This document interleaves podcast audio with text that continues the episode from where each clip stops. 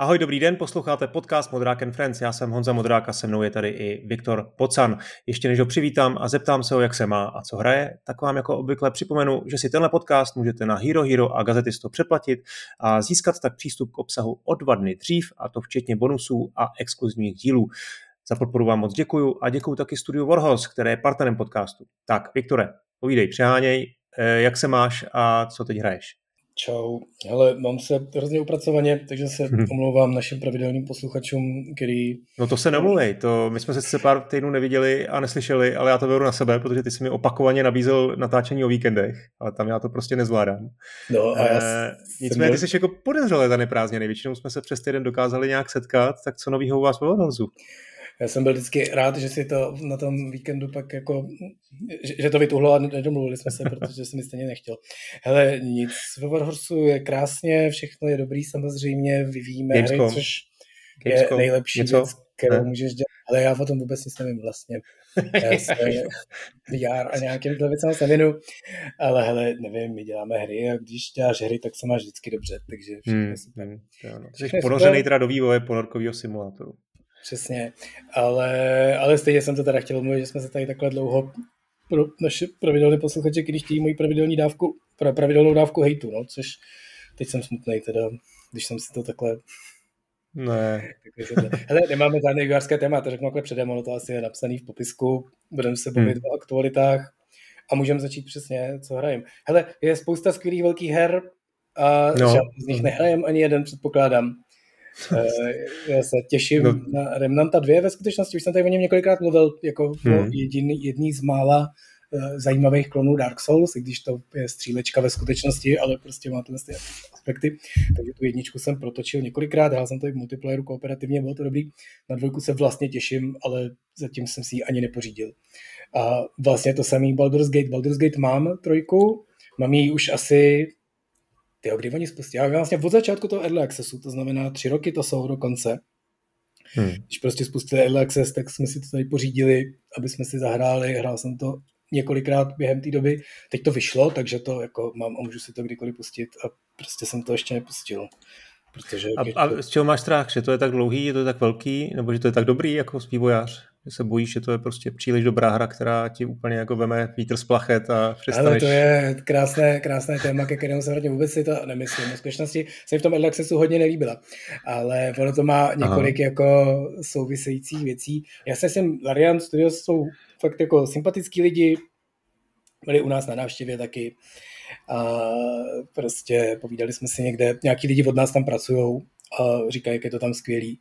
A já je rád tu jejich tvorbu, ten, oni prostě se snažili objevit to skvělý RPGčko dlouho, dělali ty Divinity sérii a postupně to zlepšovali, zlepšovali. Teď ve skutečnosti mám Original Sin 2 nově nainstalovanou na Steam Decku a rozehrál jsem ji před týdnem.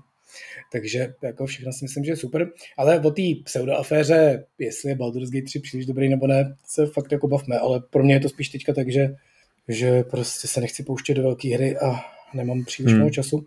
A druhá teda věc, a to teda je vošklivý, ale je totiž jedna z věcí, kterou teďka hraju hodně, je Slay the Spire. Nevím, jestli jsem tady už o tom mluvil. Karetní, no jasně, karetní hra, docela starší. A právě ve srovnání s tím teďka, jak koukám na ty filmečky a jak jsem hrál ten Early Access, ten Baldur's Gate 3 je zase, je to D&D, že jo, Dungeons and Dragons. A já jsem, já jsem zjistil, že s tím mám mnohem větší problém. Já jsem vždycky s tím měl problém. A ten problém se jmenuje hrací kostka. Jo, to je prostě ta nejlepší designerská věc, která prostě že vznikla na úsvitu lidských dějin. Nejstarší hrací kostka, pokud vím, je známá tisíce let. A je to prostě strašně dobrá věc do deskových her a něco, co jako potřebuješ nutně. A já si myslím, že počítačové hry ji nepotřebujou. A právě Slay, Slay the Spire je přesně ta ukázka toho, v kolik je hra lepší, když tam není žádná náhoda. My jsme tady měli díl o náhodě a určitě se o něm budeme bavit ještě někdy znovu, protože to je strašně zajímavý vývojářský téma. Jsou vlastně vstupní náhody, výstupní náhody, podle toho, jak, jak jako ty náhody fungují a tak dál. A prostě v okamžiku, kdy máš RPG systém postavený čistě na tom, co vidíš před sebou a takový jsou třeba prostě novější díly Fire Emblemu a spousty dalších her, a vedle toho máš hru, která vlastně funguje úplně stejně, ale do toho si házíš kostkou. Hmm. Jo, tak najednou, já, já, jako hráč, teď čistě jako hráč, jo, fakt o tom nebavme jako z pohledu designu, mám pocit, že vlastně je to špatně, že to je věc, která je reminiscence těch starých papírových časů, kdy to jinak nešlo a že vlastně na počítači kostku k ničemu nepotřebujeme. A právě přesně ve Slay the Spire já vyhrávám ty partie díky tomu, že to naprosto přesně promyslím, že vím, tady ten na mě v příštím tahu zautočí, ale má 12 hmm. životů a když já použiju tyhle dvě karty, tak já buď se můžu bránit proti tomu jeho útoku, aby mě nezranil tolik, anebo udělám trik a tady těma dvěma kartama ho zabiju, protože ta první ho debuffne a ta druhá mu dá větší ránu a to je přesně za 12 životů, to je přesně kolik on má. A tím já jsem tady jednu z těch čtyř potvor, který tu na mě útočí, hmm. ze tří, dokázal zabít a tím pádem on mě ten příští tak nebouchne a já se nemusím starat o tu obranu. Jo, a to je hmm. prostě boží. A to udělám a vyhraju. A kdybych měl DAD pravidla, tak to udělám, ale padne mi dvojka. A tím pádem to nevyšlo a on mě praští příští tah a já umřu. A tím pádem to jako neříkám, že to je nutně vždycky špatně, znamená to jenom, že musím tu hru hrát jinak, ale, ale mě prostě ten první zážitek přijde lepší. A to je jako jeden z důvodů, proč nerozehrám Baldur's Gate 3, ale rozhodně, rozhodně se do toho pustím. Jo? Prostě těším se na to, až budu mít trošku víc volného času, později v létě, tak se do toho jako jedu už proto, že prostě tomu Larianu věřím, jsou to sympatický lidi, hrozně se mi líbí ty jejich bojové systémy, jediný, co je škoda, že tam prostě museli nechat tu kostku a že se tam tou kostkou hází a prostě v traileru, v traileru, který na tu hru jako udělali, mají, jak hodějí kostkou dvacítku a je to Critical Strike, protože to je podstata hmm. DAD, že jo, to byl začátek, to, co jsou ve všech RPGčkách Critical Strike, tak to vzniklo takhle, že když hodíš prostě na 20 stěný kostce 20, tak máš jako Critical Strike double damage, něco jako v člověče nezlob se, když hodíš šestku, že jo, tak hází znovu. Mm. Takže prostě ten, ten prastarý koncept a my to dají do traileru, jo, ne, nemohli si najít lepší záběr, jak mě jako odradit od toho si to pustit, než tam prostě ukázat, jak vyhráli ten super kombat díky tomu, že jim padla dvacítka. Prostě nechci, aby mi padla dvacítka, já chci mm. toho oponenta přechytračit, jo, já chci, aby můj skill a mozek to vyhrál, anebo prohrál, protože je blbej. Prostě to chci. Nechci, abych prostě to hrál blbě, ale padla mi dvacítka a díky tomu hmm. to mě to zachránilo. Takže, no, tak, to je, hele, optimistické věci. Nebo chceš tam něco říct? Ne, no chci ještě na to, na to reagovat, jenom že vlastně mně přijde kostka jenom takový jako symbol náhody, že, jo? že to je prostě něco, no co jako všichni tomu rozumějí, stejně jako kámenušky papír je no, prostě jako no, vlastně symbolická věc, kterou každý, každý jako chápe a je mi, je mi jasný, že ty designéři s tím pracují i z toho důvodu. Že, že, určitě, že to je prostě určitě, jako ale právě Slade of Spire je prostě ryze, je to taky jako, že okay. akční RPG, kde máš potvory, byť jako kartičkový a tak, ale prostě žádná náhoda tam není, všechno si spočítáš a všechny ty tahy si můžeš promyslet naprosto přesně a nic ti do toho nehodí vidle. Jo, jako jsou tam nějaký náhodný prvky samozřejmě v tom kontextu, že nevíš, co udělá ten oponent. Jo? On prostě, jak velkou on dá třeba ránu, nebo, ale vidíš to jakoby předem přesně, jenom ne, nevíš přesně, co udělá v těch jednotlivých tazích směrem dopředu, ale to, hmm. co děláš ty, není ovlivněný žádnou náhodou, díky tomu si to můžeš promyslet a to je jakoby dobrý. Jo, samozřejmě prostě spousta her má hrajou Diablo, to má hromady náhod, a je to v pohodě, protože to je prostě jiný typ hry a tam jako nehrajou s těmi protivníkama šachy. Ale tady jakoby hrajeme šachy, máme prostě tahový souboje, kde prostě se snažíme vzájemně se přechytračit a přemanévrovat, ale do toho prostě hraje docela značnou roli, ne tak velkou, jo, v tom jsou ty Lariani dobrý, ale pořád nějakou náhoda. Dobrá, dobrá. Píšu si tedy slovo kostka na náš dlouhý nekonečný seznam témat e, designových, které někdy oprášíme a možná se k ním vrátíme. Už je teda hodně, hodně dlouhý, ale kostka to zní dobře. E, no a hele, ať teda nepřeskakujeme mezi ty, mezi ty různý témata a hry, e, určitě se ještě vrátíme k jiným věcem, který hrajeme, ale zůstaňme tedy u Baldur's Gate a proberme to, takovou tu kontroverzní kauzičku, která vlastně si myslím, že byla taková, no, dost nafouklá IGN, eh, která si všimla eh, určitých konkrétních tweetů lidí, kteří zkrátka eh, měli trošku depresi z toho, že Baldur's Gate je příliš dobrá, příliš velká a bezkonkurenční hra, že zkrátka něco takového se nedá replikovat, anebo pokud tak jako s obrovskýma penězma a že jim to bere motivaci a zkrátka začali se trošku i navážet do Larian Studios a podobně. Za mě úplně jako vlastně trošku jako zbytečná věc, jako proč, proč se baví o tom, že je něco příliš dobrý, to jsem takhle jako přece nelze přemýšlet. Ale jako velká míra na tom je přesně to, co říká, že to je bulvár, jo? že prostě to IGN se toho chopilo nějakých relativně na první pohled bezvýznamných věcí, jo? Ale, ale jako jasně, jo, ten aspekt, o kterém ty mluvíš, je tam důležitý taky, ale hele, to se fakt jako bavme o tom, jak je to Baldur's Gate 3 úspěšný a teď jako kontroverzní, teď, budu, teď se přidám k těm vývářům, kteří na to budou hitovat. Jo. To ne, ne, že bych teda teďka tady 10 minut nestrávil tím, že jim kritizuju hrací kostku.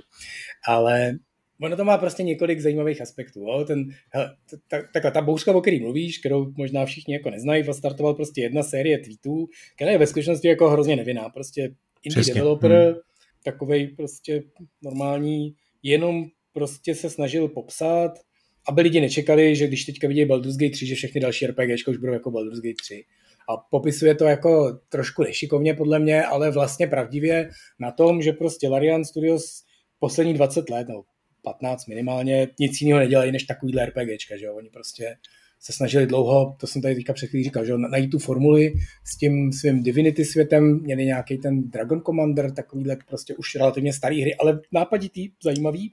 A pak skončili u toho Original Sin a Original Sin 2, což jsou prostě opravdu fakt jako zjevně duchovní pokračování těch starých tahových RPGček, ale dovedený prostě do absurdna. Pak jako je logický, že oni sehnali tu licenci na tu Baldur's Gate 3, protože kdo jiný by měl tyhle hry dělat než specialisti na tyhle hry a dělali šíleně dlouho hru, která na začátku vlastně byl jenom reskin toho Original Sinu, ale pak tam navršovali další a další, no, vršili další a další tyhle ty zajímavé věci, který jako oni prostě za prvý umějí a za druhý ti prostě tak jako vzniknou, když je děláš. A dělali to fakt hrozně dlouho.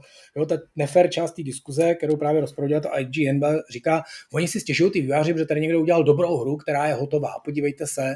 A oni je za to hejtují, protože všechny ostatní hry jsou přece nehotový a pitomý. A to je jako absurdní, že jo. Oni tu hru vydali před třema rokama absolutně nehotovou. Prostě ta byla, že v Early Accessu roky a tam ji jako dopilovávali, a vylepšovávali a teď ji teda jako vydali a je jako hotová. Fajn. Ale ta jeden aspekt je, že to prostě není nějaká firma, která někde prostě si v garáži ukutila RPGčko, pak ho vydala a to je skvělý. Je to prostě firma, která to dělá léta a to je přesně to, na co, na co, na co se v tom tweetu naráží. Která prostě má v obrovskou praxi, v obrovský nástroje, engine, prostě hotový, rozchozený tooly, všechno a na tom udělala prostě třetí velmi podobnou hru za desetiletí a dělá ji fakt jako hrozně dlouho a měla ji tři roky v early accessu a pomáhala si fanouškama nebo respektive sbírala feedback od fanoušků a podle toho ji vylepšovala. Pak není divu, že na konci toho byl jako super hra. A, ale prostě to IGN si z toho odneslo to, že tady nějaký nebohý vývář není schopný udělat takovouhle hru, tak nadává Larianu, že oni jo a říká lidem bacha, to oni čítovali. A oni samozřejmě jako nečítovali, ale tu pravdu má v tom, že teď jako nevznikne dalších 8 RPG, které budou takhle dobrý, protože těch dalších 8 firm nemá tyhle zkušenosti, možnosti a schopnosti, takže to bylo celý. No. A k tomu se chytli nějaký další lidi, kteří jako znáš to internet, no, prostě když jsou úspěšní, tak se vždycky musí vynořit pár jako důležitých lidí, kteří řeknou, že to vlastně tak moc dobrý není, protože to je přece důležité hmm. se odlišovat. Ale a já si ve skutečnosti, já, já teda si k tomu přisadím jako další vývář, který na to bude takhle nasazovat. Já si když myslím, a teď jako můžu si vyvíst omylu, až si to teda opravdu zahraju, jo? Mně se to, jak jsem říkal, se mi to tak moc nelíbilo, tak to fakt je rok a půl stará vzpomínka. Jo? A v tom Early Accessu oni opravdu jako udělali velký pokrok. Ale já si trošku myslím, že ten úspěch toho Baldur's Gate 3 je trochu taková, takový symptom toho, co se teď děje. A myslím si, že měli velkou kliku v tom, že vyšlo to Diablo 4, o kterým hmm. jsme tady vlastně nakonec neudělali speciální díl, jak jsme chtěli, a nevím, jestli musíme, nebo jestli tím ukradneme tady velký kus tohohle dílu, protože já samozřejmě hraju dál Diablo 4 a asi si lidi všimli různých kontroverzí a věcí, hmm. kdy prostě vydali nějaký patch a, a to, to je jedno prostě. To, ta důležitá část na tom je, že prostě Diablo 4 je trošku starý Blizzard v tom, že to je jakoby dobrá hra a trošku aktuální Activision a aktuální problém. Ty si prostě tu hru koupíš za těch 70 nebo 80 dolarů, jako opravdu draze, spetí prostě mikrotransakce horem dolem, spustí sezónu a tam má jako season pass. Má to naprosto odporný já to fakt jako nenávidím. Jeden z důvodů, proč jsem přestal hrát Overwatch 2, naštěstí pak tu hru jako totálně zmorali, je ta struktura tohohle z toho premium service-based menu a všeho. Ty pustíš tu hru a ona ti strká do ksichtu, když budeš hrát, tak si tady takhle budeš dělat takový progres, tady odemykáš ty věci, na každém milestoneu dostaneš nějakou božárnu, ale zdarma je jenom každá pátá a abys to jako hrál, tak musíš jako platit. A to tě ještě vede do shopu. Jo, v tom Diablo 4, který si skoupil za těch 80 dolarů, i permanentně v menu prostě bliká shop, máme něco nového v krámu, pojď se podívat. Jo? A oni samozřejmě argumentují, to jsou jenom jako kostum, kos, kosmetické věci. A, a jsou, ale ať mě s nima neotravujou. Jo? A ve skutečnosti si fakt myslím, Diablo 4 je vnitřně dobrá hra s nějakýma velkýma problémama eh, na mnoha úrovních, ale tohle je něco, co vede jako k absolutnímu hejtu. A to je něco, co vedlo hmm. k absolutnímu hejtu v Overwatch 2, což je druhá věc, o které můžeme mluvit, 100 tisíc negativních recenzí na Steamu a tak dál. A já si myslím, že prostě přichází doba, kdy jako signifikantnímu množství hráčů tohle začíná lézt příliš mnoho krkem. Ta chamtivost. Ta chamtivost, ta prostě nevy, ne, nevyžranost. Úplně náhodou dneska prostě jsem si ráno jako pustil mobil, abych se probral. A tam prostě na YouTube v Shorts jsem viděl mini video Steva Jobse, mladýho prostě, někdy jako v době, kdy už nebyl v Apple a ještě nebyl v Apple. A on tam říká, asi je to prostě notoricky známý, já jsem to viděl poprvé, jo, že ten ta tragédie té firmy přijde v okamžiku, kdy jako to vedení převezmou ty sales a marketing people a oni vlastně nepochopili tu základní věc, tyhle sales a marketing people, že není to tak, že ty musíš jako co nejvíc prodat produkt. Že je to tak, že ty musíš jako udělat dobrou věc a dokud tam jsou ty kreativní a dobrý lidi, tak ty chtějí udělat tu skvělou věc a ona se pak bude dobře prodávat. A když tam jsou ty marketing a sales lidi, tak ty jako hledají věc, která se bude nejlíp prodávat. A je strašně obvious a teď tady můžeme hejtovat kapitalismus a cokoliv. Jo, ale, ale prostě to je přesně ono a strašně je to v tom Blizzardu vidět. Jo. Ten Overwatch 1 ti taky jako měli to mikrotransakce, taky jako tam byly uh, nějaký věci, které si mohl kupovat, taky tam byl ten shop a tak dále. Ale prostě primárně, primárně to byla dobrá hra a ty si ty mikrotransakce mohl ignorovat. Tady v té druhé, hmm. oni jaký řeknou, máte to zdarma, máte zdarma spoustu věcí, ty mikrotransakce přece musíte ignorovat, ale rvou ti je do ksichtu tak neskutečným způsobem, že ty je nejenom nemůžeš ignorovat, ale rozhodneš se ignorovat celou tu hru. No, no a to na sílu, jako no. no. A teď a samozřejmě to není, to není u toho Jobse, to není jenom o tom, že to, že to musí být jako dobrá hra, to je jako ten začátek, ale i o tom, že prostě opravdu jdou přes čáru už. Ano. A ty lidi znechutí, no. no Hele, ale ještě, tohle... No, pravda, já řeknu právě tu myšlenku, abych se vrátil k tomu Baldur's okay. a o to jde, jo, že prostě Overwatch 2 ještě je jako zadarmo, takže jako trošku chápe, že ti do toho rvou, ty, rvou na sílu ty věci, ale Diablo prostě není zadarmo, dal si za ní těžký prachy a oni to stejně do tebe jako na sílu rvou. Je to jako fakt jako vohavný, nepříjemný a je těžký jako hrát tu hru a ignorovat tyhle věci, jako ve smyslu, ne, že jako nemůžeš odolat, jo? v životě bych si tam nikdy nic nekoupil, nikdy jim nedám ani pěti korunu, jo? ale štve mě to, otravuje mě to v tom menu, vadí mi ta struktura prostě, která tohle do mě cpe Hmm. A v ten okamžik, kdy prostě takhle lidi jsou čím dál tím víc rozlícený, ty no, normální hráči, kteří prostě chtějí hlavně jako hrát dobré hry, tak najednou prostě vyjde RPGčko, chvíli po Diablu, který jako nic z toho nemá, který prostě řekne, hele, tady máte hru, je hotová, možná někdy uděláme nějaký DLCčko placený, ale jestli jo, tak to bude fakt jako dobrý content. Jo? Hrozně podobná věc se stala tomu Witcherovi trojce prostě před nějakou dobou. Jo? To byla prostě dobrá hra, ale nejlepší na ní bylo, že to byla prostě ta old school zážitek v tomhle kontextu. Tady ji máte, kupte si ji za ty peníze, děkujem, a teď my se vám o ní budeme starat, budeme vám ji vylepšovat a když vám dáme něco jako prodáme navíc, tak to bude DLC, který bude zatraceně hodně obsahu, který bude fakt jako dobrý, protože přece nejsme prasata, aby jsme si říkali o 8 dolarů za koňský brnění, abych to vrátil úplně na začátek toho koloběhu, kdy s tím v Oblivionu Bethesda začala.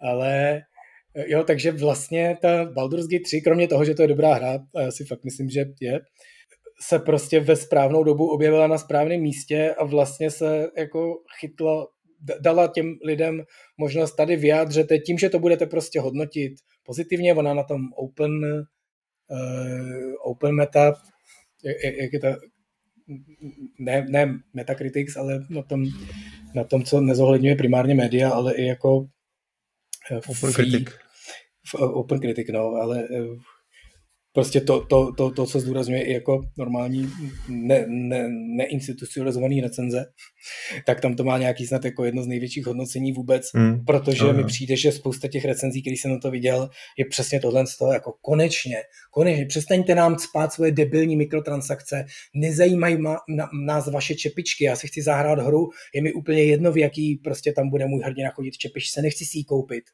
Nezajímá mě, že to je prostě čepička z eh, Fortniteu a oni za odměnu tam budou mít prostě gun ve tvaru tady kuše z Vovu, nechci, nezají, já, já chci hrát hru a, a v ten okamžik prostě se na to Baldur's všichni vrhli a část toho úspěchu věřím hmm. trochu tomu, je to, že to prostě bylo takhle dobře načasovaný. A to samozřejmě není od nich trik, to prostě teďka to vyšlo.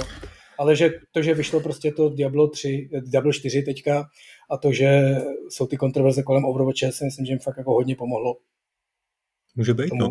Eh, to asi souhlasím, já tady nechci jako dávat nějaký lekce z kapitalismu, ale prostě ta situace je úplně jednoduchá. Dokud tohle bude fungovat, Activision Blizzardu, dokud jim to bude nést ty peníze a jakože jim to asi ty peníze jako přináší, rozhodně jim to přináší víc peněz než Larianu, tak to budou dělat dál. A Larian Studio je, je sice firma, do které jako eh, vstoupil ten cent, má tam nějakou třetinu, ale pořád je to privátní firma, ve které většinu má, eh, má ta prostě ta rodina těch, nebo ten, ten Sven, Sven Vinské, Sven Vinské s jeho manželkou hrou, takže, takže ty se prostě rozděl, rozhodují, co chtějí a vlastně nemusí se nikomu úplně jako spovídat a tak to je, no. Hele, jasně, ale já si to právě jakoby nemyslím, že, nebo takhle, jo, už jsme to tady trochu řešili, podívej se na Overwatch 1 versus Overwatch 2, prostě No ale tak eh, dobře, tak podívej se na big picture toho, jak ty firmy velký eh, přecházejí na live, eh, na live service. A to je prostě i důsledek jenom toho, že prostě vidí, že větší výtěžnost, nebo jak se tomu říká, prostě větší ziskovost z her je prostě z her, který prodávají, který mají monetizaci. To je a ale hra jako... jako Last of Us nemá, i když prodá 20, 30, 40 milionů, ne, nedej bože, nebo dej bože, Hele, tak je to... prostě nevydělá nikdy tolik, co vydělá nějaká, nějaká věc, to, která má to si nemyslím, že je pravda, jo, je to hrozně prvoplánový, protože se hrozně soutěží o nějakou jakoby no. jasně v obrovsky velkou demografickou skupinu, která ale za prvý už je přehlcená a za druhý není jako příliš dobrá, příliš věrná a dlouhodobě vlastně jako bohatá a udržitelná. Jo? Je to prostě, proč nejsou všechny filmy porno? Jo? Prostě, když natočíš porno, tak máš jako jistotu, že se tě na něj hrozně moc lidí podívá.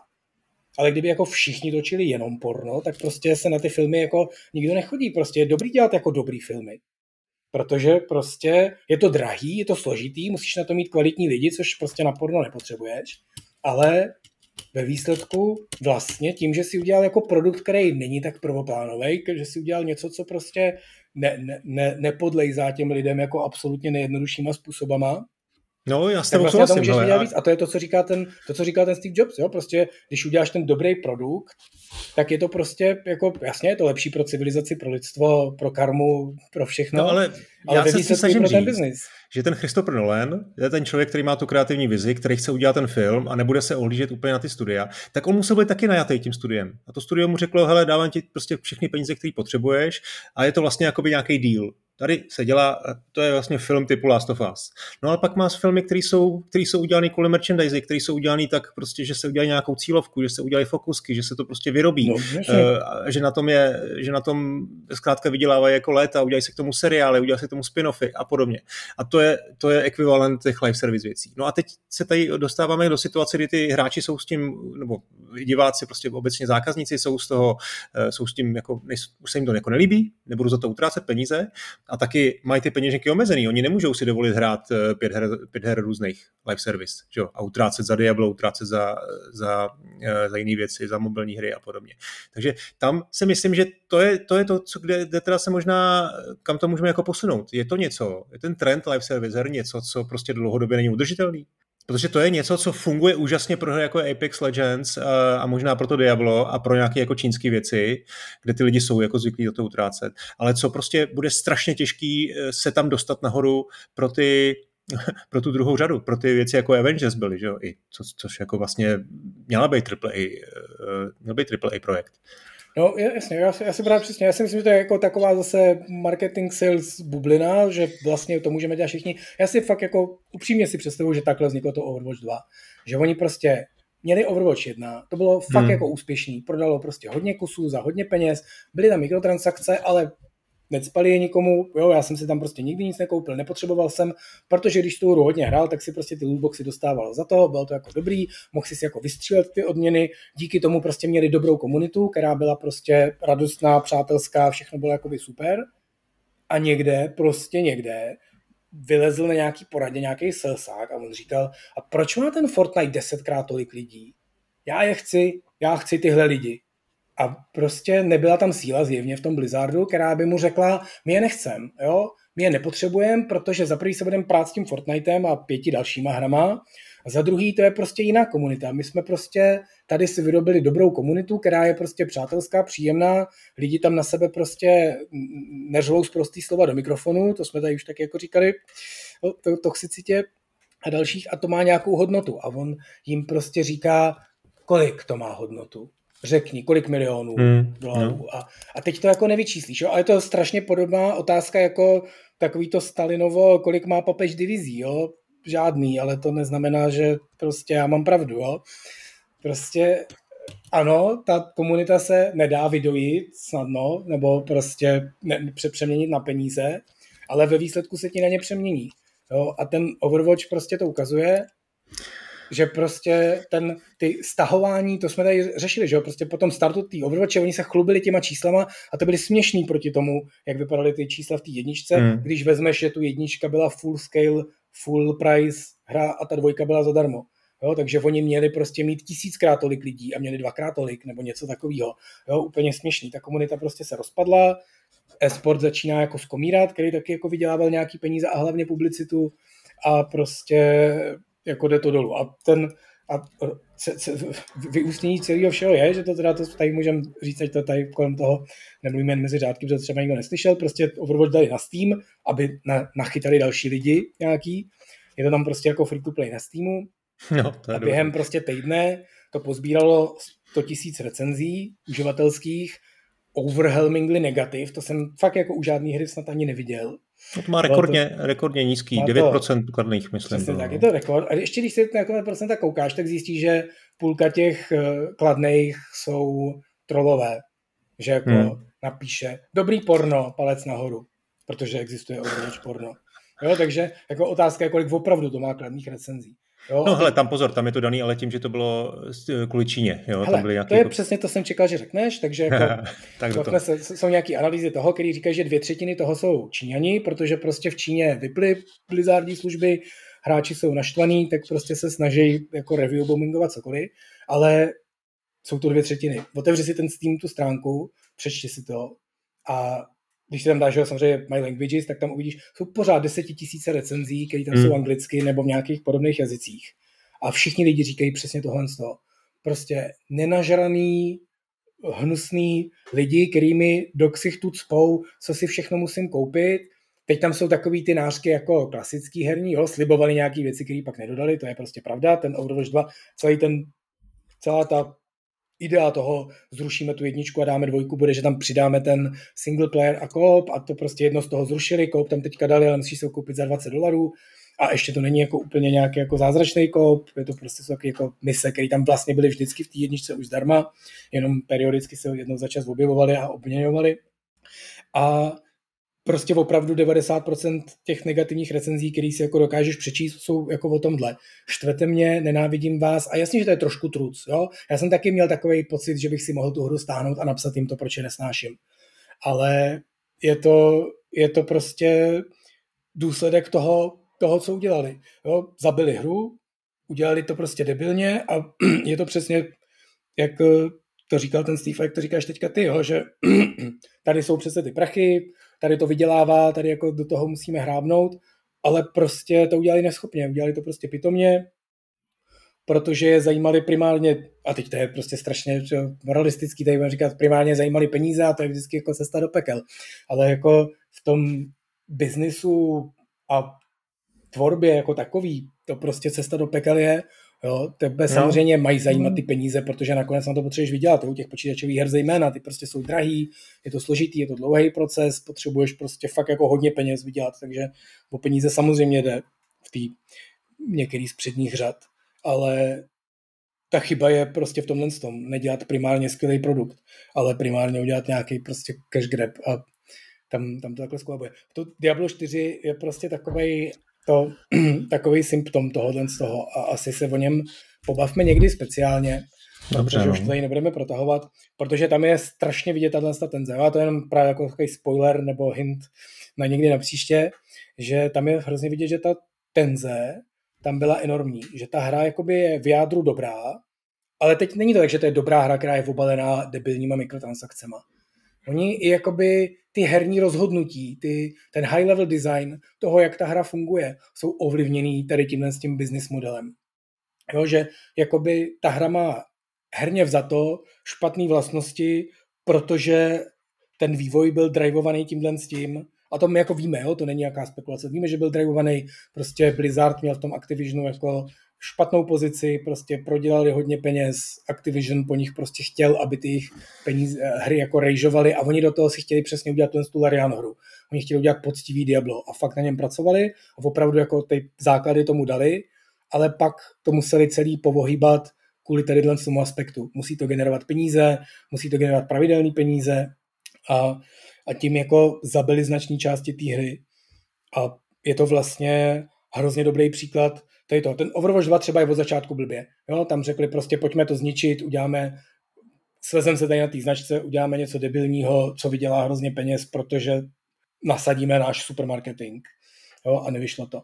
A Diablo 4 je jiný případ. Je to prostě případ, jako že se to snažili naroubovat na dobrou hru, ale trošku docela tím zkazili. A vedle toho prostě najednou vyjde tedy Baldur's Gate 3 a každý, kdo je z toho zoufalý, naštvaný, tak udělá přesně to, zvládne si Overwatch 2 na Steam, aby mohl napsat negativní recenzi, napíše tam, že ho zklamali, zničili mu život, hmm. nebo zachránili, hele, já jsem v té staré Overwatchi měl prostě těch tisíc hodin a vlastně jsem rád, teď jsem to už půl roku nepustil, teď jsem někde četl, že tam je nový hrdina, tak kterýho se fakt hrozně dobře hraje, kdyby se to stalo v té Overwatchi jedna, tak prostě v okamžiku, kdy to vidím, tak jdu z práce domů předčasně a tahám to. Teď už je tam asi tři týdny, ještě jsem ho neviděl, říkám si, hmm. eventuálně si to někdy zahraju a podívám se na něj. A je mi to úplně jedno, takže bych tady, myslím, že Split tady ve svých životních hrách o tom hezky mluvil, jak si musel na Steamu svoji oblíbenou multiplayerovou hru, které trávil příliš mnoho času, tak si ji nechal smazat z účtu tak mě vlastně zachránil Blizzard, jako ušetřil mi opravdu hodně desítek hodin času měsíčně hmm. tím, že mi zničil Overwatch, takže dík za to. A, a taky mi poničil World of Warcraft, takže taky dobrý. Ale... No, je to, takový, je to takový boj dobra se zlem, no. A je otázka, jestli to dobro nakonec eh, opravdu jako zvítězí. Já si tím Hele, jistý nejsem, protože teď, teď si vím, že Microsoft teda koupí Activision Blizzard, už to asi vypadá dost pravděpodobně, ale jako u Microsoftu si nemusíme taky dělat nějaký iluze, jo. Sice ta firma v tuto chvíli jako úplně na live service hrách, hrách nefrčí, ale prostě ta firma jako taky funguje na, na jako se snaží Jasně, jako no. vydělat co nejvíc já peněz. jsem to tady ale říkal loni, prostě myslím si, že ten Activision Blizzard, a specificky z toho v důsledku ten Blizzard, že Activision je chcíplej už pod nepaměti, že jo, ten prostě hmm. tohle. Ten Blizzard prostě do toho dělal aspoň ty dobré hry a ten Activision ho tak jako neskutečně zmršil a donutil prostě, nebo donutil, prostě ty dobrý lidi odešli a tak dál, že už jako jakákoliv, už, už, už jako nikdy nemůže padnout hlouč a přesně, to jsem tady říkal loni, prostě i Microsoft ho může zachránit a to je jako nejstrašnější známka, kterou jako si herní developer může jako odnést, ale fakt si myslím, že to může jenom zlepšit a věřím tomu a furt jako si těším, až to konečně všichni schválejí a ten prodej se odehraje, protože prostě věřím tomu, že, že to ten Blizzard hmm. může nakopnout a nebo dokonce zachránit. No tak doufejme, no. Hele, ten, jako, ten herní průmysl jako celý život běží v nějakých cyklech, nějak se vyvíjí a tady je samozřejmě krásný, že i ty vývojáři a vydavatelé mají nějaký takový to pověstný FOMO eh, a vždycky naskakují na ty buzzwordy a na ty, na ty, na ty trendy, které se, který se zrovna dějou, ať už to byla, byly blockchain nebo teď samozřejmě eh, AIčko eh, a pak se zase ukáže, že to není ta správná cesta. Zejména ty vydavatelé, ty akciové firmy, které jsou obchodované na burze, tak samozřejmě ty věci jako musí řešit, mají strach, že jim něco uteče, že zkrátka nezachytějí trend. To se týkalo i těch live service her. No a teď se ukazuje, že ten biznis je prostě velmi obtížný, že samozřejmě těch několik eh, málo úspěšných tam nahoře pro ty to jako fungovat může a řekněme pro ty casual hráče, třeba i sta, stovky milionů, možná uh, miliardu casual hráčů, to jsou prostě hry, které je baví a který, který pro ně jsou OK. No ale pak tady jsme my, Viktor, Honza a spousta dalších, kteří prostě chtějí hrát chtějí hrát hry trošku jako jiného ražení. No.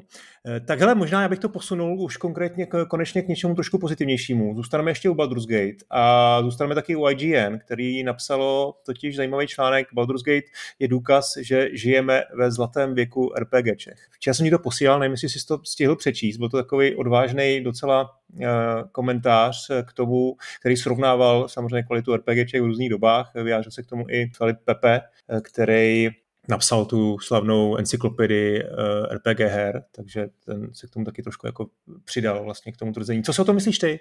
jsme opravdu v zlaté éře uh, RPGček? Myslím, že to je úplně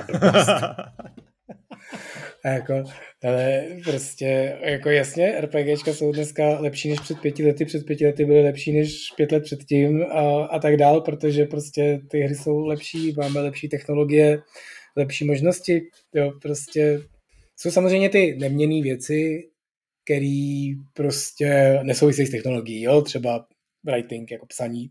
No, Baldur's Gate 1 2 je prostě opravdu slavný tím, že prostě bylo hezký a dobrý v těch věcech, který přesně, nebo, nebo právě, který jako technologie neovlivňuje, si řekněme, protože prostě příběh, protože dialogy, protože postavy. Ale dneska je můžeme mít nadabovaný, ten, ty dialogy můžou být hraný, může být ve filmečcích, který prostě dřív nemohli, jo, takže prostě v tomhle má člověk jako pocit, že jsme ve zlatém věku, ale prostě ten příští zlatý věk bude zase jako další generace a tak dále, no, takže No počkej, prostě, dobře, tak ale jedna, jeden ten argument je, že to hrálo 800, nebo že to hraje 800 tisíc lidí ve špičce, už, to je nějaký rekord, který jako postupně asi ještě bude růst, a přitom to je vlastně izometrický RPGčko. Jo? Prostě RPGčka před kolika, před 20 lety byly, byly jako vlastně obskurní žánr, nezlob se na mě, jako byly samozřejmě populární mezi těma PC hráčema, na PC se jako hráli hodně, všichni o tom mluvili, všichni o tom básnili, ale byl to prostě jako vlastně okrajový žánr, nebyl to mainstream. A no, dneska ten Baldur's Gate, když se podíváš na Steam, tak to je prostě mainstream. Ani no, to je jako devátá nejhranější, nejhranější hra, devátá nejhranější hra dejchá na záda Hogwarts Legacy, tyjo. Tak jako, co chceš víc o, o RPGček? No a těch 8 před ní není RPGčko, takže to je přesně na Taky tam jsou nějaký RPGčka, tak ale vlastně zaklínač tam asi je, ne? No. Teď to tady mám před jako, sebou. Ale... Jasně, no. A, a, tak jako loni byl prostě Elden Ring, jo, Zelda, no, no. Kingdom je prostě taky, jako nejde čistý RPGčko, ve smyslu těch RPG vlastností, ale prostě je a prostě vždycky je takhle nějaká dobrá hra, jo, nebo jako k čemu, k čemu mířím, jo, prostě před těmi 20 lety byly prostě akční hry, to byly ty číslo 1, 2, 3 a pak bylo nějaký hezký RPGčko. Jo, a jasně je to trošku složitější záležitost než ta nejbanálnější, takže nikdy není nějaký jako úplný, úplný špičce, ale vždycky je docela blízko. Jo. Mezi těma opravdovými hrama jsou prostě RPGčka, strategie, strategie teďka jsou trošku chcíplý poslední dobou, e, jsou prostě ty nejkrálovštější žánry a vždycky, když prostě vyjde nějaká dobrá, tak je prostě takhle úspěšná. To jako jak, jak říkám, jo, loni prostě byl Elden Ring, trhal všechny rekordy, vyhrál všechny hry roku a je to prostě obrovský akční RPGčko. No, ale není jako to úplně oldschoolový, jako Baldur's Gate. A tohle taky není moc oldschoolový, jo, tak jako je to, jasně, no, to je prostě ten aspekt té izometrie, tam jde o to, že když prostě děláš ty tahové souboje, tak je prostě jako dobrý ten pohled kamery z hora, jo? to je prostě ve skutečnosti hmm. kombinace strategie RPGčka, že jo? jo, prostě Dragon Age 1 tady byl před lety, taky se říkalo, ha, je to tady konečně znovu renesance RPGček, protože to prostě byla dobrá hra a taky byla jako z hora ostatně od autorů Baldur's Gate. Takže prostě jako všechno fajn, ten totální mainstream to zcela určitě není, prostě ve Fortniteu bude v libovolný okamžik mnohonásobně víc lidí než, než, než, než v tomhle. Diablo 4 je taky vlastně RPGčko, prodalo prostě kolik, 20 milionů, taky jako pěkný a tak jako co to dokazuje, jo? nebo, nebo v, v kolik je to jiný než tato hra. Jo? Tak jako jasně, určitě se letos prodá hodně RPGček, loni si jeho taky prodal hodně, protože vyšel Elden Ring, ale jako prostě to, že jsou ty RPGčka lepší, není tím, že by teď byla nějaká jako super doba. To je prostě tím, že ty hry se jako dají dobře dělat. Jo? Elden Ring je prostě pátý díl série a už je prostě fakt jako super. Tady ten Baldur's Gate 3 je prostě pátý díl série, když to beru z pohledu tý, toho Larianu, ne z pohledu Baldur's Gate 1 2. A tím pádem je jako skvělý a prostě šestý díl bude ještě mnohem lepší, nebo něco takového. Tak jo, tak to jsem no. rád, že jsme se shodli. Uh, dobrý, jdeme dál, točíme list nad Baldur's Gate 3, ještě se k tomu určitě vrátíš, tak eh, se budu těšit na tvoje dojmy. Uh, tak já vytáhnu Quakea, Quakea 2, remaster jsem hrál, nevím, jestli jsi to zkoušel, hra z 97. Je to přesná ukázka toho, jak by remastery měly vypadat. Eh, remaster, který je citlivý k tomu, k tomu originálu, respektuje ho eh, i designově, není to takový ten násilně vymaxovaný uh, remaster, kde prostě ta grafika je opravdu ze všem všudy prostě vy, vy, vyladěná, se všema efektama. Je tam prostě respekt té době, uh, která měla svoje limity, které byly daný dobou, samozřejmě možností těch editorů a technickýma omezeníma. A když to hraju, tak prostě mám pocit, samozřejmě jsem se vrátil do té doby, ale mám i pocit, že ta hra je prostě pořád dobrá. Jo. Teď jsem dohrál tu základní hru, teď jsem se pustil do toho, do toho N64 portu, který je jako překvapivě dobrý. Sice tam nemá tak dobrou grafiku, ty textury nejsou úplně jako high ale je to samozřejmě ta původní hra předělaná do té do nové technologie od Night Dive Studios, eh, ale jsou tam kratší levely, zase je to úplně jiná hra, level design je samozřejmě úplně původní, protože byl, byl omezený těma omezeníma Nintendo 64 a ale moc se mi to líbí a pak se těším samozřejmě na tu novou epizodu, na ty datadisky a podobně. No a e, teď bych se tě chtěl zeptat, e, jestli je to tak dobrý, protože že se mě mluví jako nostalgie, že jsem to samozřejmě hrál tehdy ve 20 letech, kdy jsem byl jako v primu svým hráčským, anebo jestli to je prostě tak dobrý pořád a jestli to i dnešní hráči jako ocení. No. Bojíš když takhle s tím tím pocitem, s tím tím dilematem, no. nemusíme se bavit konkrétně o Quakeovi, ale obecně jako u her, jestli, jestli máš v sobě nějaký jako e, nějaký ten aspekt té nostalgie, jestli jako promluvá do toho tvýho pocitu z hraní. Tak stoprocentně, no a ve skutečnosti ale se vrátíme k Baldur's Gate 3, do jaký míry je tam ta nostalgie a to, že to je Baldur's Gate 3, protože Baldur's Gate 1 2 byly legendární hry. Ale hele, jestli jako úplně mezi řádky ty si vybavuju, podle mě jsem od tebe četl recenzi na Quake 2 ve své době, no. kde si chválil příběh. Je to možný?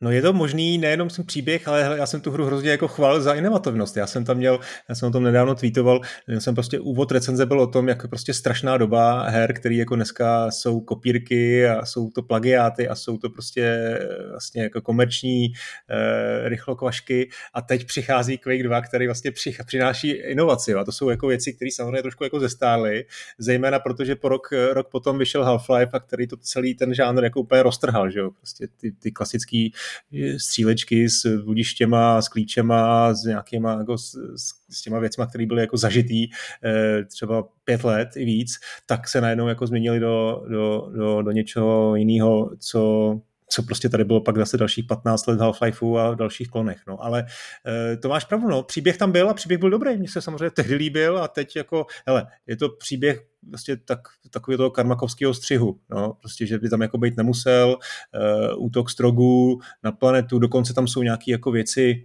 no, to nechci úplně spojovat, ale v, v jednom tom datadisku je moment, kdy, eh, teď si to, když tak, kdo to chce hrát, tak si to jako vypněte, kdy ty se jako vydáváš za ty strogy ty chvilku jsi jako bezbranej.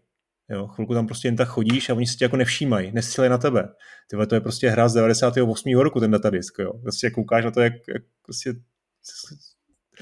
Krásný. vydržení, že prostě tohle bylo možné ještě před tím Half-Lifem, nějaký takový jako set piece moment, který vlastně trošku jako mění úplně jako pravidla té hry. No, tak, zpátky, eh, bez spoilerů. Uh, takže, jako, no, jasně, jo, hele, samozřejmě ptám se sám sebe, jestli to, co jsem napsal od hře v 97. jestli je všechno pořád ještě, eh, jak má být, ale hele, mě to prostě pořád baví a hrozně se mi líbí, jak k tomu ty, ty tvůrci jako přistoupili, že ještě navíc, že jo, ta cenová politika, že prostě to prodávají za nesmysl a navíc, když máš tu starou verzi na, na Steamu, tak ji máš updateovanou, uh, se můžeme prostě potom bavit o tom, jak se k tomu postavil třeba Rockstar s tím Red Dead Redemption, no. Ale je to tak, no. Ale je to zajímavé, tady prostě tyhle si staré hry, samozřejmě, že ta nostalgie tam musí hrát jako obrovskou, obrovskou roli. Jo, já hodně hraju, prostě nevím, teď hraju třeba Farao, hodně, mimo jiný, jsme vlastně na začátku hmm. trošku přeskočili tu sekci, co vlastně všechno hrajeme. A to je vlastně docela jako hejtovaná hra, a já si myslím, že jako svým způsobem oprávněně, nebo jako ty recenze nejsou moc dobrý. Prostě Farao. A on, ona prostě zastarala. Já to ale... zkoušel, no. Bylo to ten, ten onboarding, to všechno. Ale to tam teda trošku jako upravili, ale jako zastaralo. Moc ne, hele. Moc ne, ale prostě jako já to hraju hodně, protože ale právě, jo, mě jakoby pomohlo to, a to vlastně tady mluvíš správně o tom onboardingu, jo. Já jako vím, o co jde, co se tam děje a co opravdu máš dělat. Jo? Ne no, to, co ti řeknou no. ty tutoriály, ale jak to opravdu funguje uvnitř. Díky tomu, že jsem prostě před těma 30 lety nebo kdy nahrál prostě 100 hodin, a díky tomu mě i tahle jako nová baví. Jo, a teď to může být jeden aspekt toho, že se prostě pustíš do nějakého remakeu a tam najdeš tu, část. Druhá věc je, že prostě opravdu tam takhle jako lidský mozek funguje, máš prostě nějaký vzpomínky na něco, bylo ti to příjemný a když to teďka opakuješ po letech, tak samozřejmě eh, se i ty příjemné vzpomínky na to, jak ti bylo 20 ještě tě nebolely klouby, tak ne takhle jako explicitně, ale prostě je to jako příjemný se vrátit do té staré doby a kvůli tomu prostě spousta jako lidí v našem věku po 40 si prostě ráda pustí starou konzoli nebo nějakou starou hru na Google. Ostatně celý GOG je na tomhle postavený, že, že prostě chceš hmm. vzpomínat hmm. na dětství. Takže jako to je určitě dobrý. Mě, mě ve skutečnosti na těch remejcích, remasterech a tak dál jako trošku vlastně mrzí jedna věc, jo, že součástí některých těch legendárních her, a to se toho Quakea se to týká úplně nejvíc ve skutečnosti. Bylo prostě přesně to, o čem se teďka mluvil, jak to bylo ve své době inovativní a neskutečně úžasný. Jo? Quake prostě, Kermek byli jako před ostatníma, před všema, že jo. Prostě ta technologie byla jako neuvěřitelná. Jasně, opak teda vyšel Unreal, kde teda taky jako dokázali nějaký jako docela zajímavý mirákly, ale spousta prostě těch legendárních her byla legendární i protože naprosto předběhla svou dobu. Jo, všechny věci od Kermeka, stoprocentně, byly prostě technologicky. Jo, Quake 3 dneska to hrajeme jako takovou veselou browserovou střílečku, jo, ale to byla prostě první hra, která v tom 3D prostoru zobrazovala křivky. To prostě bylo všichni herní výváři, tam prostě stáli u toho monitoru prostě slintali na ten stůl, protože měli tu čelist dole. To, to není možný prostě v real timeu tohle dělat. Jo? To se prostě dělalo v 3D Studio Max do filmu a renderovalo se to přes noc, ten jeden frame. A tady prostě přijde nějaký kermek a říká, tady takhle uděláme splajnu sem, splajnu tam. A tady byla taková klenba. A pak hráli hráči, říkali si, jo, tady běžím tou obloukovou chodbou, ani si toho nevšimli podle mě ale bylo to prostě naprosto neuvěřitelný. A teď jako takových her je hrozně moc, Ico a Shadow of the Colossus, jo, se vzpomíná, jako, že jsou legendární hry, protože mají naprosto úžasný design. Ale oni dokázali prostě na PlayStationu 2 něco, co nebylo možné pro většinu her ani na PlayStationu 3, protože prostě tam bylo pár nějakých grafických a technických géniů v tom týmu. God of War jo, je prostě oblíbená série, všichni víme, mimochodem God of War 1, ten úplně první, je, když máš předplacený ten PlayStation, takže tam jsou nějaký staré hry emulovaný a ten God of War 1, 2, tam je v malým remakeu, který vyšel na PS3, kde jako jsou vyhlazené textury a je to super zábavný teda. Takže ale ta hra byla ve své době na té PS2 taky jako technologicky absolutně převratná. A to je hmm. trošku jakoby smutný, že vlastně to v tom remakeu už teďka nemáš, jo? že hmm. ti to nedojde, neuvědomíš si, a že součástí toho, té tvý vzpomínky na tu nejlepší hru na světě byly prostě, prostě tohle z toho, a to už dneska jako samozřejmě nebude fungovat a jenom pro ty pamětníky a tím pádem tady tu, tuhle část toho zážitku ta nová mladá generace, která si zahraje takhle něco, co, o, o čem ty starý kafraj, tak to samozřejmě jako nemá žádnou šanci, šanci si užít. No, ale jinak si myslím, že většina těchto z těch her, stojí za předělávku, tak prostě byla dobrá, takže to já, mám, já jsem asi Quake 2 nikdy nehrál, já jsem hrál jedničku a trojku, no, jako všichni. No, Takže hele, to, co říkáš, to, to, to, to, ten, samozřejmě to, že tam chybí ten, ten wow moment z té technologie, to je vlastně jako i svým způsobem jako dobrý, že, že na to koukáš už potom opravdu bez tohohle toho, uh, rozumíš, bez toho prismatu té doby, kde jako fakt seš jako odvařený z té grafiky a teď můžeš hodnotit jenom tu, jenom tu hratelnost. Jo. A když teda mluvíš o tom Quakeovi, tak tady je krásně právě vidět, tady máš ten ID Vault, kde máš ty různé jako asety, které oni použili a často i nepoužili, jsou tam nějaké jako úryvky design dokumentů, to je samozřejmě celý dostupný i potom na internetu a tam jako vidíš třeba instrukce, které dávali těm designérům. Jo. A to prostě víš, že v Quakeově jedničce v tom 96. o rok dřív každý dostal ten editor a byli tam prostě konkrétní lidi, kteří dělali ty levely a byli šikovní, protože už to měli prostě pár let navrčený z toho Duma, tak jako edit dělali úrovně a udělali krásnou architekturu, udělali krásný jako level design, který dával smysl i herně, jo, komplexní, fungoval v singlu, fungoval v multiplayeru současně, jo, což je taky potom věc, která jako zmizela, že prostě ten, ta úroveň musela fungovat současně v single playeru i potom nějakým tom deathmatchi, jo, s tím, že se tam samozřejmě otevřeli nějaký zdi, ale to, to, to, to je prostě fascinující věc. No a, ale bylo to jako nahodilý a prostě třeba ten jeden level byl od, od, od Romera a ten druhý byl zase od, od eh, American McGeeho a třetí byl od někoho jiného. A někdy jsi to poznal, když jsi jako fakt byl už jako, jsi to měl jako v krvi, ale vlastně většinou ne.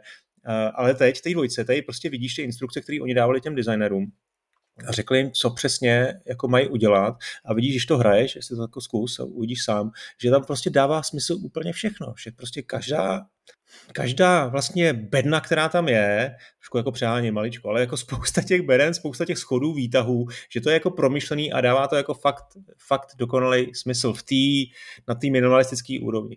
No, tak eh, tím bych asi eh, část Quake 2 uh, zakončil. Doporučuju to všem, zahrajte si to, je to výborný, je to dokonce i na, na Switchi, na konzolích, jo. Prostě dá se to ovládat samozřejmě na gamepadu, na velké televizi, vezměte si na gauč a budete, budete spokojný. Já jsem, vím, že Quake jedničku jsem dohrál i na konzolích a bavilo mě to i tam. Tak co ještě hraješ, jsi říkal? To, tady, ten, tady ta část, tady ta pasáž tohle podcastu ještě neskončila. Hele, já Faro. dám ty, ty, typ na hru. Faro, Faro je super, Faro je super, protože uh, je to, uh, tam stavíš ty pyramidy, to je nejlepší, na co si všichni vzpomínáme, prostě co jsme to hráli tehdy. A to je no. prostě no. hrozně dobrý. Ty prostě vždycky začneš tu misi, je to prostě po každý stejný, ty herní principy jsou fakt jako mělký. Oni to pak v těch dalších dílech jako už trošku vylepšili, byl, potom ještě vyšel Zeus, ten byl takový trošku jako dobrodružný, ale vlastně byl cool. Pak vyšel ten Emperor z, z Číny a ten byl jako super, pak ještě vyšel další Cezar, jo, ale ten, ten Farao byl prostě jediný, který ti ukázal tu monumentálnost té doby. Ty prostě hraješ tu misi, půl hodiny, všechno připravíš, všechno postavíš, nastavíš si tu ekonomiku a teď máš ještě cíl postavit malou pyramidu, jenom malou. Takže pak dalších 6 hodin ty tvoji paňáci staví tu pyramidu. A to je prostě úplná bomba a je to hele, strašně dobrá hra pro práci, jo? teda jako ne pro každou samozřejmě, ale takový to, jak si občas člověk říká, že si něco jako pustí na pozadí, bude u toho pracovat, občas to dobne, tak tohle je takový jako fakt pěkný. Ty jako čtvrt hodiny hraješ, vy, vytuníš si tu ekonomiku tak, aby fungovala perfektně a pak už tam necháš jenom ty lidi stavit tu pyramidu a pořádat festivaly bohů a vždycky jednou za rok do toho klikneš, jako jednou za herní rok a něco tam mírně poupravíš a snížíš daně, protože jsi hodný a hodně vyděláváš a tak dále, tak to je jako super. Ale hru, kterou chci doporučit jenom jednu procentu posluchačů zhruba, se jmenuje Turing Complete. Sám jsem o ní dlouho věděl, ale nevěděl jsem, jak moc jí chci hrát. A myslím, že nás takových moc nebude. Jak, jsou programátorské hry, jsou programátorské hry od Zachtronics, jsou drsný programátorské hry od Zachtronics, i oni mají jako různý. Pak je dlouho nic a pak je Turing Complete. A to je prostě hra, v který na začátku dostanete dráty a NAND hradlo nebo gateu a vy si díky tomu postavíte ostatní logické funkce, AND, OR, XOR a tak dál. O 10 levelů později eh, postavíte počítadlo, o dalších 10 levelů později z ní postavíte kalkulačku, kterou si prostě postavíte virtuálně na obrazovku, na obrazovce z těch součástek. O dalších 10 levelů později se strojíte počítačovou paměť. Fakt prostě ty si vyrobíš ramku a jede tam nějaký data z něčeho zvenku a ty se ukládají do té paměti, přepisují se a čtou se a to si celý vyrobil ty.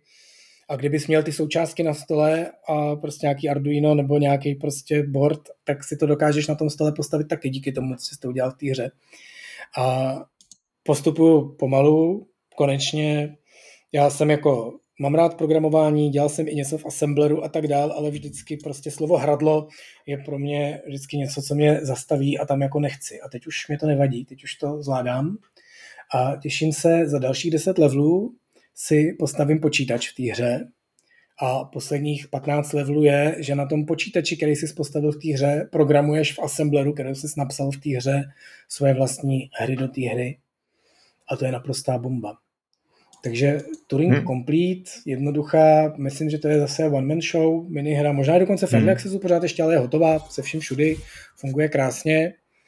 A jestli prostě máte nějaký jako takový drobný pocit, že byste si mohli občas něco jako zaprogramovat. Není to programátorský opravdu, je to víc elektrotechnický, ale jako člověk, který tu elektrotechniku fakt moc nemá rád a nemám rád rezistory a odpory a tak dál, tak s tím se nesetkáte, jsou to opravdu jako logické obvody, které tam vyrábíte a člověk se jako hodně poučí o tom, jak vlastně ten počítač, který denně používáme a který programujeme, jak vlastně on funguje a co to vlastně ten program doopravdy je. To je takový, takový vlastně revelation, když člověk se naučí nejdřív programovat v tom Pascalu nebo Basicu, nebo typicky čím člověk začíná, dneska už často v C nebo Pythonu vlastně, a pak se dostane k tomu assembleru a tam jako trošku blíž se podívá k tomu počítači, jak vlastně, ten, jak vlastně ta bestie opravdu funguje a že ty naše vychytávky jako prostě jsou funkce a tak dál, jsou vlastně hrozně vychytrala nadstavba něčeho, co ten počítač si pak jako dekoduje do svého úplně banálního strojového jazyka a vy můžete něco psát přímo v tom strojovém jazyce nebo něčemu, co je blízký tomu strojovému jazyku.